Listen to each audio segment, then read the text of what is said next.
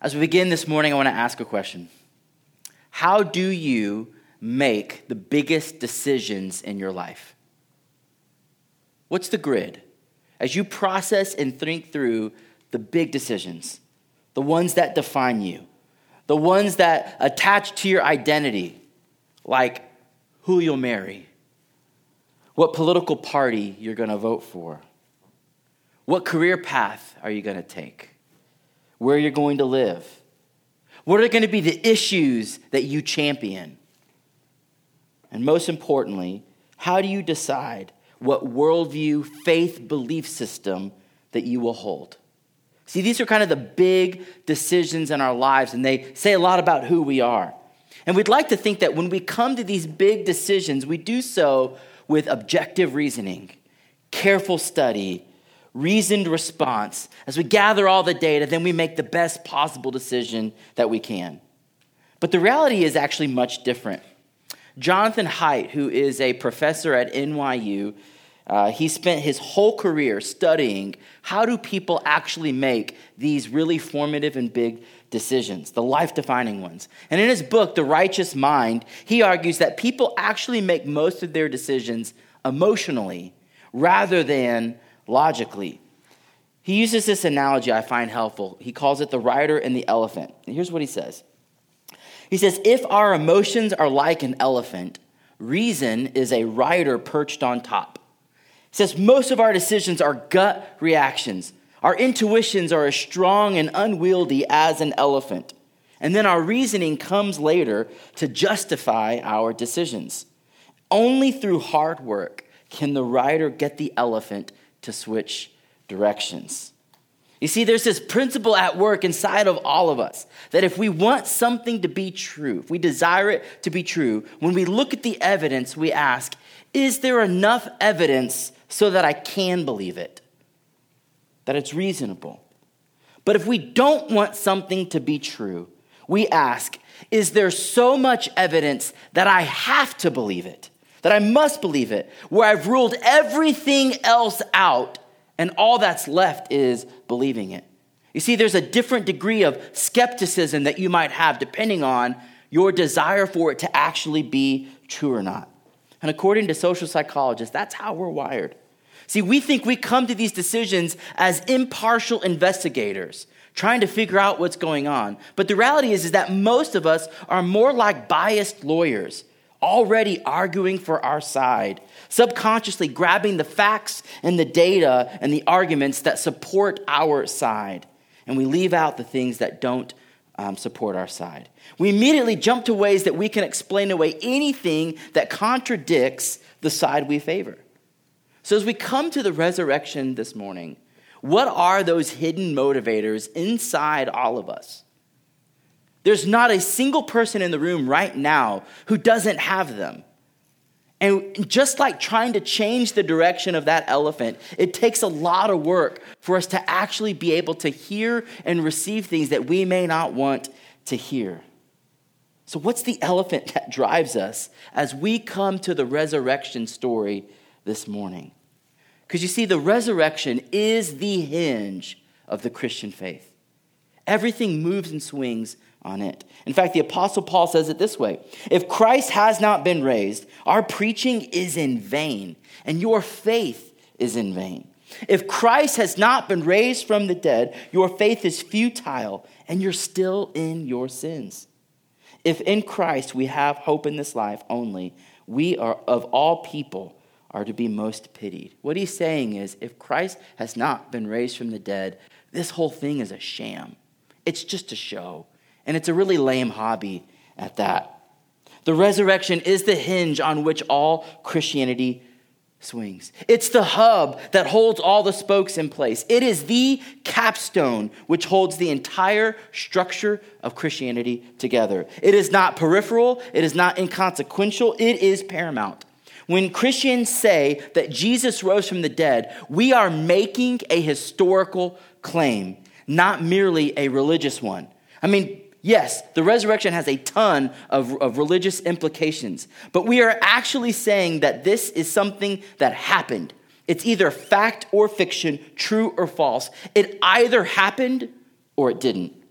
And my hope this morning is that we would take an honest look at the resurrection and that it would challenge our minds, it would compel our hearts, and it would change our life. So, first, let's dive in and look at how the resurrection challenges our minds. Look with me at verse 42. And when evening had come, since it was the day of preparation, that is, the day before the Sabbath, Joseph of Arimathea, a respected member of the council, who was also himself looking for the kingdom of God, he took courage and he went to Pilate and asked for the body of Jesus. And Pilate was surprised to hear that he should have already died. And summoning the centurion, he asked him whether he had already died. And when he learned from the centurion that he was dead, he granted the corpse to Joseph. So last week, we looked at the unjust trials and the brutal death of Jesus on the cross. And if you're following the timeline, the scriptures tell us that it's Friday about 4 p.m. And in just a couple of hours, the Sabbath will begin, which starts Friday at sunset according to the Jewish reckoning of time. And so they have to get the body off the cross and buried quick for two reasons. One, Jewish law said that a body had to be buried on the same day that it died. And secondly, you couldn't do any work on the Sabbath. So time is pressing in, and they've got to get Jesus buried. And at this point, we're introduced to a new character, someone we haven't seen before. His name is Joseph, and he's from the Jewish town of Arimathea. And from Mark and the other Gospels, we learn that he's a rich man. And he's a member of that, uh, that religious elitist group called the Sanhedrin. That's the very group that put Jesus to death. They were the ones clamoring on Pilate's door for him to crucify him. He's a member of this council. But from another gospel, we also learn that he's a disciple of Jesus. And Luke tells us that he did not consent to the decision and the actions of the council to have Jesus killed. And we also know that he's looking for the kingdom of God.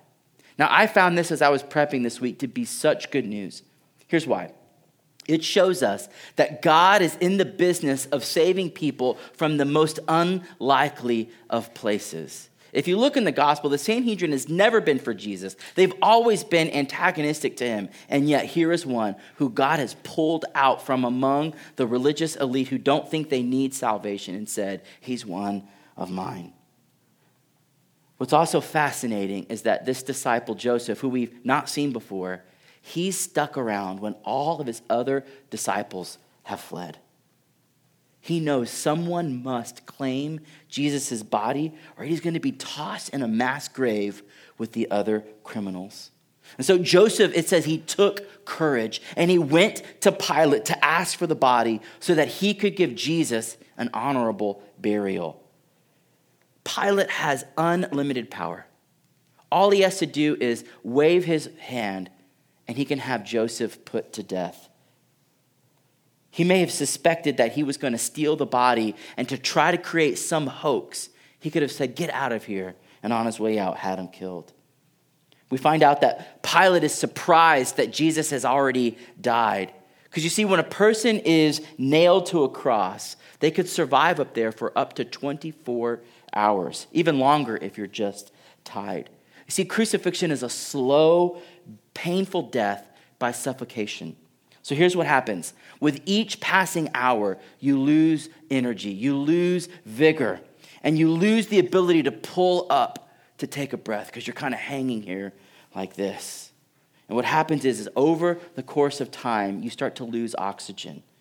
And what happens is, is internally, as you lose oxygen, there's damage to your tissue and the vessels. And when that happens, it causes fluids to diffuse out of your organs and it dumps into the body, filling your lung sac and filling the sac around your heart with fluid. And eventually, you suffocate to death, essentially drowning from the inside. It's a brutal death. And the gospel writers tell us that when Jesus died, he gave out a loud cry. If you think about that for a minute, that would have been virtually impossible for somebody who's suffocating and drowning on the inside. The gospel writers tell us that when Jesus died, he gave up his spirit. The God of life let go of his life, he willingly gave it up. But Pilate isn't privy to all that. He doesn't know. So he's shocked. He's like, How is he already dead? So he asked for a centurion to go and confirm the story. See, what happened is when they looked like they had died, to make sure they hadn't just merely passed out, the soldiers would pierce them from underneath them to see if they were already dead. And if they weren't, that usually kind of did the job, right? And at that point, John tells us blood and water flow from his wounds. Now, here's why there's both blood and water. See, remember I told you that his body was filling up internally with fluids around the heart sac and around the lungs. So when he's pierced like that, that's why blood and water come down. And so the centurion confirms that Jesus has in fact died. So Pilate gives Joseph his body. Now, this represents the first challenge to our minds that I want to make today. Because, see, jo- Jesus wasn't kind of dead or mostly dead. How many of you are thinking about the Princess Bride right now? Okay, good. So was I. You remember that scene when Miracle Max said that Mo- Westley wasn't dead? He said, No, no, no. Your friend is only mostly dead. There's a big difference between mostly dead and all dead. That's not what's going on with Jesus. Some people think maybe he was just mostly dead, like on the brink of death. They got him in the tomb, and then Jesus unwrapped himself, rolled away the stone after, you know, hours on the cross, and then found his friends all beat up and bloody and was like, they didn't get me. That's not what's going on. Jesus died. If there's one thing the Romans are good at, it's killing people. They're a machine. They do this for a living every single day. He wasn't mostly dead, he was all dead. Look with me at verse 46. Joseph brought a linen shroud, and taking him down, he wrapped Jesus in the linen shroud and laid him in the tomb that had been cut out of the rock. And he rolled a stone against the entrance of the tomb. Mary Magdalene and Mary, the mother of Joseph, saw where he was laid. So, picking up in the story, Joseph, he takes the corpse and he brings him to a tomb. Now, Matthew's gospel tells us it's not just any random tomb, it's a tomb that he owns, and it's one that's been cut out of a rock. These rock cut tombs were very labor intensive. Imagine them with primitive tools cutting this thing out. They're very expensive. Only wealthy families could afford them. And what we know about Jesus' life is he's not wealthy, he's middle class at best. And at the end, none of his family is around to help pay for this thing. His disciples have all fled and it's Joseph who steps up. You see, Joseph saw him die. Nothing about his death was dignified. And this disciple wants to make sure, at the very least, that he has a dignified burial. And this begins, this presents another challenge to our minds. You see, back in Isaiah 53, verse 9, which was written, by the way, about 800 years before the crucifixion of Jesus, speaking about the Messiah, Isaiah said, and this Messiah who will die for us, they're going to intend to bury him with the criminals, but he's going to end up in a rich man's tomb. You can go look it up Isaiah 53, verse 9. But instead of being tossed in some mass grave or left for animals, Joseph buries him in what? A rich man's tomb. Did you know? You go through the Old Testament, there are over 300 prophecies about the Messiah. 300 that refer to the place he's going to be born, what his life is going to be like, even kind of what he's going to look like, what he's going to do, and most importantly, how he's going to die. There's over 300 of them. And Lee Strobel's classic work, The Case for Christ, he says this Someone did the math and figured out that the probability of just eight of those prophecies being fulfilled is one chance in 100 million billion. I don't even know what that means, honestly. Put it another way. If you took this, if you took this number, 100 million billion silver dollars, they would cover the state of Texas, where I'm from. And by the way, if you've never been to Texas, it's massive, huge. You can drive all day and never leave it. If you took that many silver dollars, it would cover Texas to a depth of two feet if you marked one of those silver dollars among them and threw it in, and then had someone blindfolded and said, Go find that one, the chances of that person finding that coin is 1 in 100 million billion. That's just eight out of the 300. My brain can't even comprehend the over 300 prophecies that Jesus fulfilled. It's a challenge for our minds, isn't it? We've got to do something with that kind of evidence. Meanwhile, back at the tomb, Joseph is working against the clock to get Jesus buried before sundown. So he quickly but lovingly wraps him up in burial clothes, lays him in a tomb, and then a large stone is rolled against the entrance. Mark makes sure to point out that Mary Magdalene and Mary, the mother of Joseph, saw where he was laid. So there's some people who know exactly where the tomb is.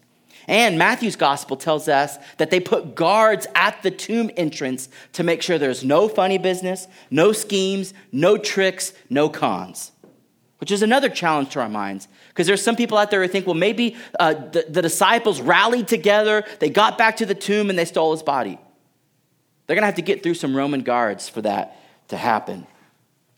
See, the religious elite suspect that there could be one last trick up this impostor's sleeve. So they send a guard of soldiers. This is not like one or two guys, a guard of soldiers to protect the tomb. Nobody goes in, nobody goes out. So the claim that the disciples stole the body and hid it doesn't add up either. Look at verse 16. When the Sabbath was past, Mary Magdalene, Mary the mother of James, and Salome brought spices so that they might go in and anoint him.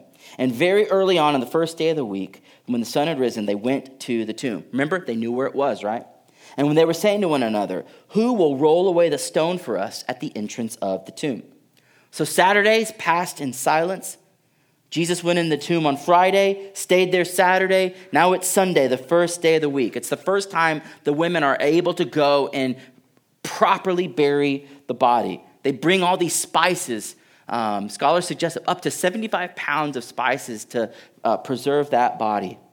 See, Joseph had buried him in an honorable haste, but the job was not complete.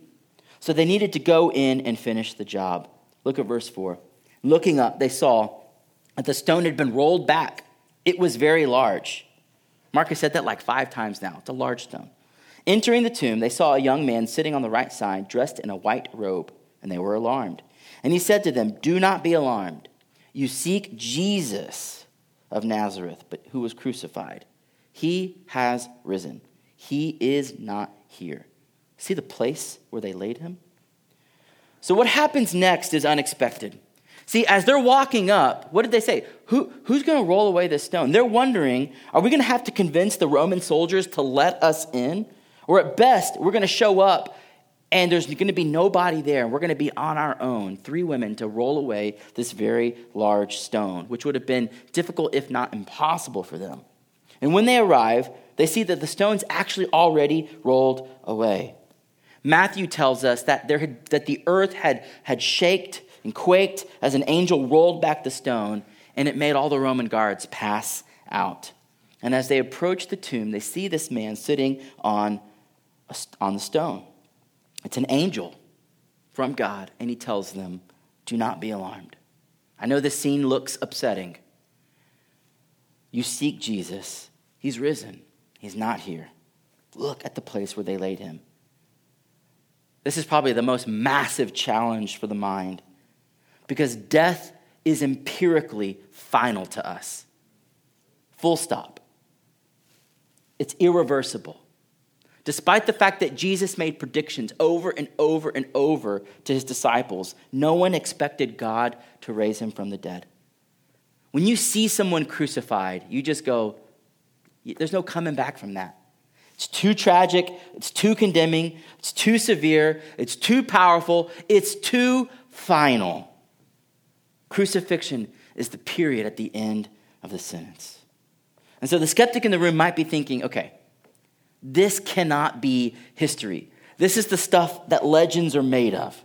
There's no way Jesus rose from the dead. There's a British scholar named Richard Bauckham who has studied ancient historiography his whole life. And he says that all these accounts have the marks of the way history was written back in those days.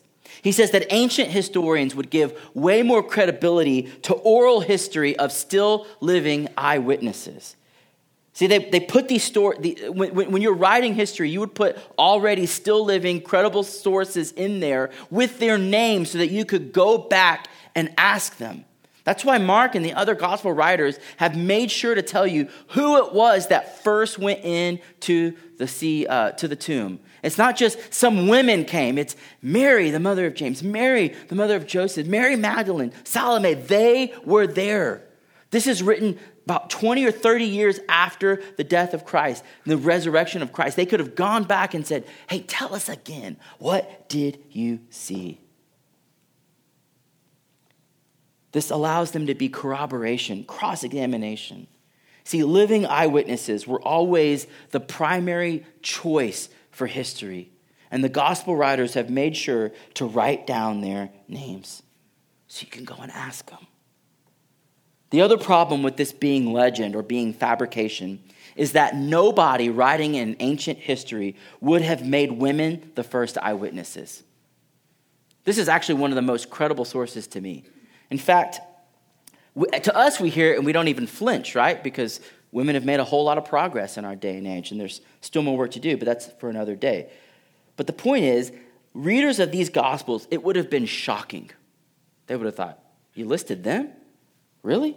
Because in this culture, a woman's testimony wasn't even admissible in court, they were a nobody. In fact, one ancient writer named Celsus, who lived about 80 years after Jesus, said, There's no way Christianity could be true because the accounts of the resurrection are based on the testimony of women. That guy would not be popular today. but think about it. If the gospel writers were making this up, would they have listed women as the first witnesses of the most crucial part of the gospel? No. If you're making this up, you're going to write somebody who has pedigree. You're going to say, man, this guy who's trustworthy, everybody knows him. This is the guy who saw it. Wink, wink. Pay him off, and then he'll tell your story, right? The only reason Mark would write that women were the first witnesses to the resurrection is because that's actually how it all went down. This is a historical document. This really happened. And you might be thinking, well, ancient people, aren't they kind of gullible? Aren't they easily fooled? Maybe they just don't really know what death looks like. Really? These are people who are way more uh, acquainted with death than we are. There's no modern medicine. People died and did not come back from the dead. By the time you were 30, you had buried more people than we have. Further, if the disciples believed that what Jesus had said, if they had believed that someone could be raised from the dead and they were that gullible, wouldn't they have been there on that third day just to see? When he died, wouldn't they go, It's no big deal. He's going to rise from the dead. But they're nowhere to be found. Nobody was expecting this. The disciples are gone. All hope is lost. The women come with 75 pounds of burial spices. Why? Because they think there's a body there to finish burying. Resurrection was as inconceivable to them as it is to us today. So, what explains what would change their minds about the resurrection of Jesus? What explains how this small, sorry excuse for a movement in some back corner of the Roman Empire didn't crumble after the death of its leader? How did it go on to become the largest religious faith on earth that has spanned time and geography and people group? The only explanation is that those first disciples allowed the evidence to change their minds. It challenged them. They let the evidence demand a different verdict about what they believed to be true. So, friends, are we willing to do the same? Are we willing to be intellectually honest and let the evidence of the resurrection challenge our worldview? Do you, do I have the intellectual integrity to let the evidence actually challenge your minds? Or have you already made up your mind about it? Tim Keller says it this way You have to come up with a historically possible alternate explanation for how this little group exploding and changing the world did so when no other group did. You have to come up with an explanation for why hundreds and hundreds of people said that they actually saw him and that it changed their lives and that they spent the rest of their lives preaching about it and dying happily for it. The resurrection challenges our mind but not only that, it compels our heart. Look at verse 7. But go. Tell his disciples and Peter that he's going before you to Galilee, and there you'll see him, just as he told you. Now we find out that the women are told to go and tell his disciples that he's risen, that he wants to see them in Galilee. And this is more than just directions for what to do next. I mean, think about it. They had abandoned him in his greatest hour of need. No one sticks up for Jesus at his trials. Nobody is there to carry his cross. Nobody except Joseph is there to bury him. No one even bothered to show up on the third day to see if he had told the truth about him being raised from the dead. They're overwhelmed by fear. They're dejected by what they saw, and they lack faith to come and behold the wondrous mystery of resurrection. And yet, what does Jesus do upon raising from the dead? He says, I desire to be with you. Do you remember way back in chapter 3 when we were talking about what it means to be a disciple? And Jesus first called them and he gave them their job description? The first and foremost thing on their job description was to be with him. Before he said, Go do this in my name, go do that, go that, he said, The primary thing about being my disciple is just be with me. He doesn't make them beg, he doesn't make them grovel, he doesn't give them a list of to dos for penance, he doesn't put a guilt trip on them. He doesn't shame them. In fact, he forgives them even before they've had an opportunity to ask for forgiveness. Before they can even say they're sorry, Jesus is saying, I'll be there with you. Come, gather with me. I want to see you. He is drawing near to them before they've even taken a step toward him. That is grace. Despite our failures, God moves towards us in love. Tim Keller, commenting on this passage, said, He is forgiving them before they've even repented. He's forgiving them, in fact, so that they can repent. What's even more, Mark lists Peter's name. That's significant. Here's why. You remember, Peter's the one who was so filled with bravado on that night in which Jesus was betrayed. Remember, he said, Jesus told him, Hey, all of you are going to deny me. And Peter stands up, back straight, chest out, and says, No, no. All of these guys are going to uh, abandon you, but not me. I will go with you to the death. And Jesus told him, Actually, you're going to deny me three times. And sure enough, all it took was a little servant girl. And he denied him and he abandoned him.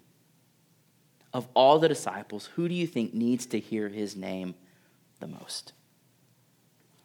When the women go back to tell the disciples, don't you think if he had just said, hey, he wants to see you guys, don't you think Peter's going to be like, not me?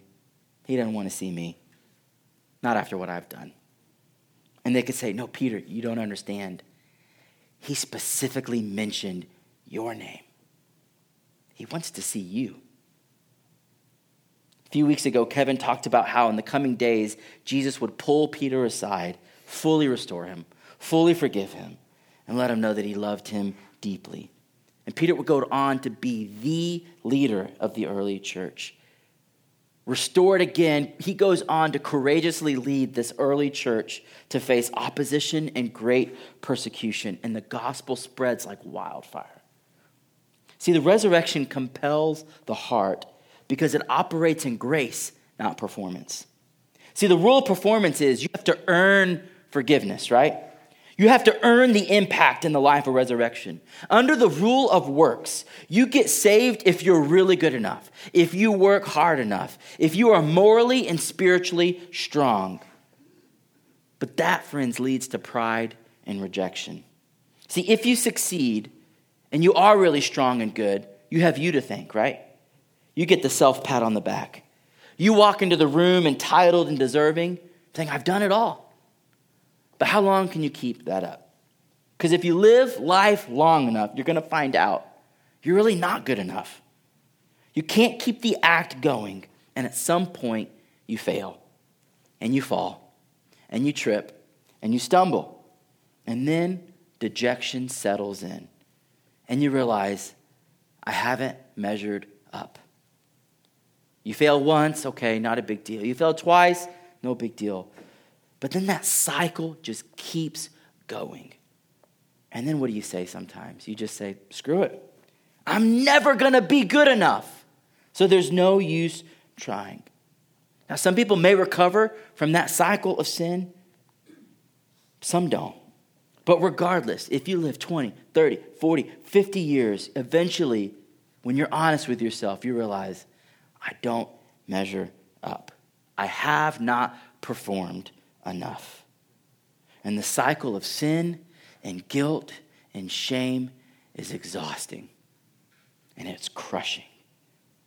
But that's not the message of the gospel. The message of the resurrection is one of grace. Thanks be to God that that's how he operates. See, Jesus lived the life we could never live, and he did it in our place. Then Jesus died the death we should have died in our place. And the resurrection says that he is saying to the disciples, and he's saying to you and me, to every screw up, to every goody two shoes, he's saying, regardless of what you've done, come be with me. Doesn't matter how bad you've screwed it up, I want to be with you. Charles Spurgeon said it like this The lower Jesus stoops to save us, the higher we ought to lift him in our adoring reverence. You see, Jesus stooped way down to meet us where we are. He's forgiven us before we've even mustered up the words to say, I'm sorry. All that's left is to let that kind of grace, to let that kind of forgiveness compel your heart to go to Him. And trust me, I know that's hard. That means we have to actually be honest with ourselves. We have to actually admit that we failed. That means we have to admit that we don't measure up. And then we have to face Him. And I don't know about you, but admitting that I'm wrong feels like death. I hate saying that I'm wrong. I would much rather give you all the excuses, all the justifications for why I deserve a pass. But that's not accepting God's forgiveness. That's actually arguing with Him and telling Him, I don't need your grace. I just need you to give me a pass. Grace is saying, I know I don't deserve it. I know I'm not good enough. And the empty tomb this morning means this your sins are forgiven. What happens when a criminal is put in jail? He's got to fulfill that sentence. And it's only until that sentence is fully satisfied that the law finally has no claim on him. And then you get to walk out free. Jesus came to pay the penalty for our sins. That's what he said to us back in Mark 10 45. He said, The Son of Man has come not to be served, but to serve, and to give my life as a ransom for many. Jesus came to pay the penalty for our sins. And the empty tomb is evidence that he fully satisfied that payment price. You know why? Because on Easter Sunday, he walked out free. The law had no more claim on him. The sentence was complete, and when he walked out, it was a stamp on our verdict saying the sentence is paid in full. I know coming to that realization can feel like a death, and it should be. But that's the power of the resurrection. Jesus brings dead things to life. Come to him in your death, and he will give you life. That's the resurrection. That's the power. That's the life. That's how beauty comes from ashes, and that's what changes your heart. And when he changes your heart like that, the only right response is to worship him. So the resurrection challenges our mind, it also compels our hearts, and lastly, it changes our lives. Look at verse 8. And they went out and they fled from the tomb, for trembling and astonishment had seized them, and they said nothing to anyone, for they were afraid. Now, if you remember back at the beginning of verse 7, it said for them to go and tell the disciples that Jesus had been raised from the dead. And it says the women left, not with courage and faith immediately, but with trembling and astonishment. Mark tells us that they said nothing to anyone because they were afraid. What Mark is stressing in this gospel is that the news of the resurrection, it shook them. It was overwhelming. And as they processed it, it caused a paralyzing fear fear of the unknown, fear of having their hopes raised only to be let down again, fear that this might be some kind of sick joke, fear that no one, when they told them, would believe them. If you look at the Bible, If you look at your Bibles, you'll see this is, this is actually where Mark's gospel ends. It's really abrupt, it's really sudden. And if you're looking at your Bible, you might also see that there's verses 9 through 20 in there, and it probably has some brackets on it, maybe even a little inscription that says the earliest and best manuscripts don't include these verses. Mark's sudden ending is actually what he wanted. Verses 9 through 20 were added later to sort of smooth out the ending, to kind of resolve that abruptness. Almost all biblical scholars agree on it. The really nerdy guys that get paid the big bucks to figure out the ancient manuscripts, they, they all agree that this was probably added years later. Now, the good news is you can read it, it's fine. There's nothing heretical in there. There's more that could be said about the longer ending of Mark. We talked on and on about it in seminary. If you want to talk with me more about that at the end, I can tell you why it's not supposed to be in there. We can t- uh, we're going to put a link in the weekly sync about it that goes into more detail. But we want to read Mark as he intended it. The end is abrupt, and it's literary genius. Because the whole time, Mark has been challenging us to ask, who is Jesus? In the first half of Mark, we see his crown and his authority, right? Everywhere Jesus goes, he's able to change things. He's got power over disaster and demons and disease and death. He's got the power to literally undo the effects of a fallen and cursed world. And in the second half of Mark, we see the reality of the cross. And we see Jesus start predicting that he's going to die. And his disciples did not know how to respond. So there's been this question how will they respond when Jesus dies? Friends, let me ask you, how are you responding to his death? How are you responding to the news of his resurrection? And that's the point of this ending. Mark has stopped it on a, on a dime and said, What will you do? Will you go and tell? Or will you be crippled by fear? Throughout Mark, we've seen over and over that places of fear are actually opportunities for faith. They're opportunities for faith and belief. Now we know that as we piece everything together from the other gospels, we realize the women didn't stay silent. They actually did go and tell. They process everything, and hope overcomes doubt. Fear, uh, faith replaces fear, and they do go and tell. And I love that Mark shows the disciples in their weakness. It shows us that faith and discipleship don't come easy, which means there's hope for you and me when it feels like following Christ isn't easy, this should be hopeful for us that at the end they were scared, they were filled with fear. And so there's going to be times when we are as well. What it means is that God uses imperfect people with imperfect faith to accomplish his purposes and his work.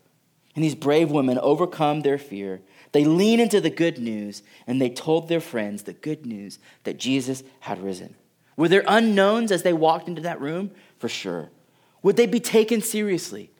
Who knows? In fact, Luke's gospel tells us that, when they first told the disciples, they thought they were uh, spinning an idle tale. That basically these women were hysterical, that they didn't know what had happened.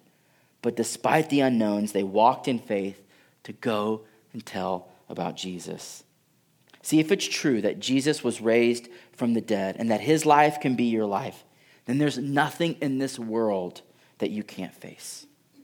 The greatest threat to your life, death itself, has been undone. It's been swallowed up. The greatest suffering that you could ever endure has been undone. That doesn't minimize the suffering that we face, that it, it hurts and it's painful and it's hard. And that's why the Bible says we can weep with those who weep, and we should. Life is not a bed of roses. But because our greatest enemy, sin and death, has been defeated, we know it won't have the final word. That changes how you live your life. That changes how we face tomorrow. There's a woman named Joni Eareckson Tada, if you're not familiar with her. She, when she was 18 years old in a swimming accident, became a quadriplegic.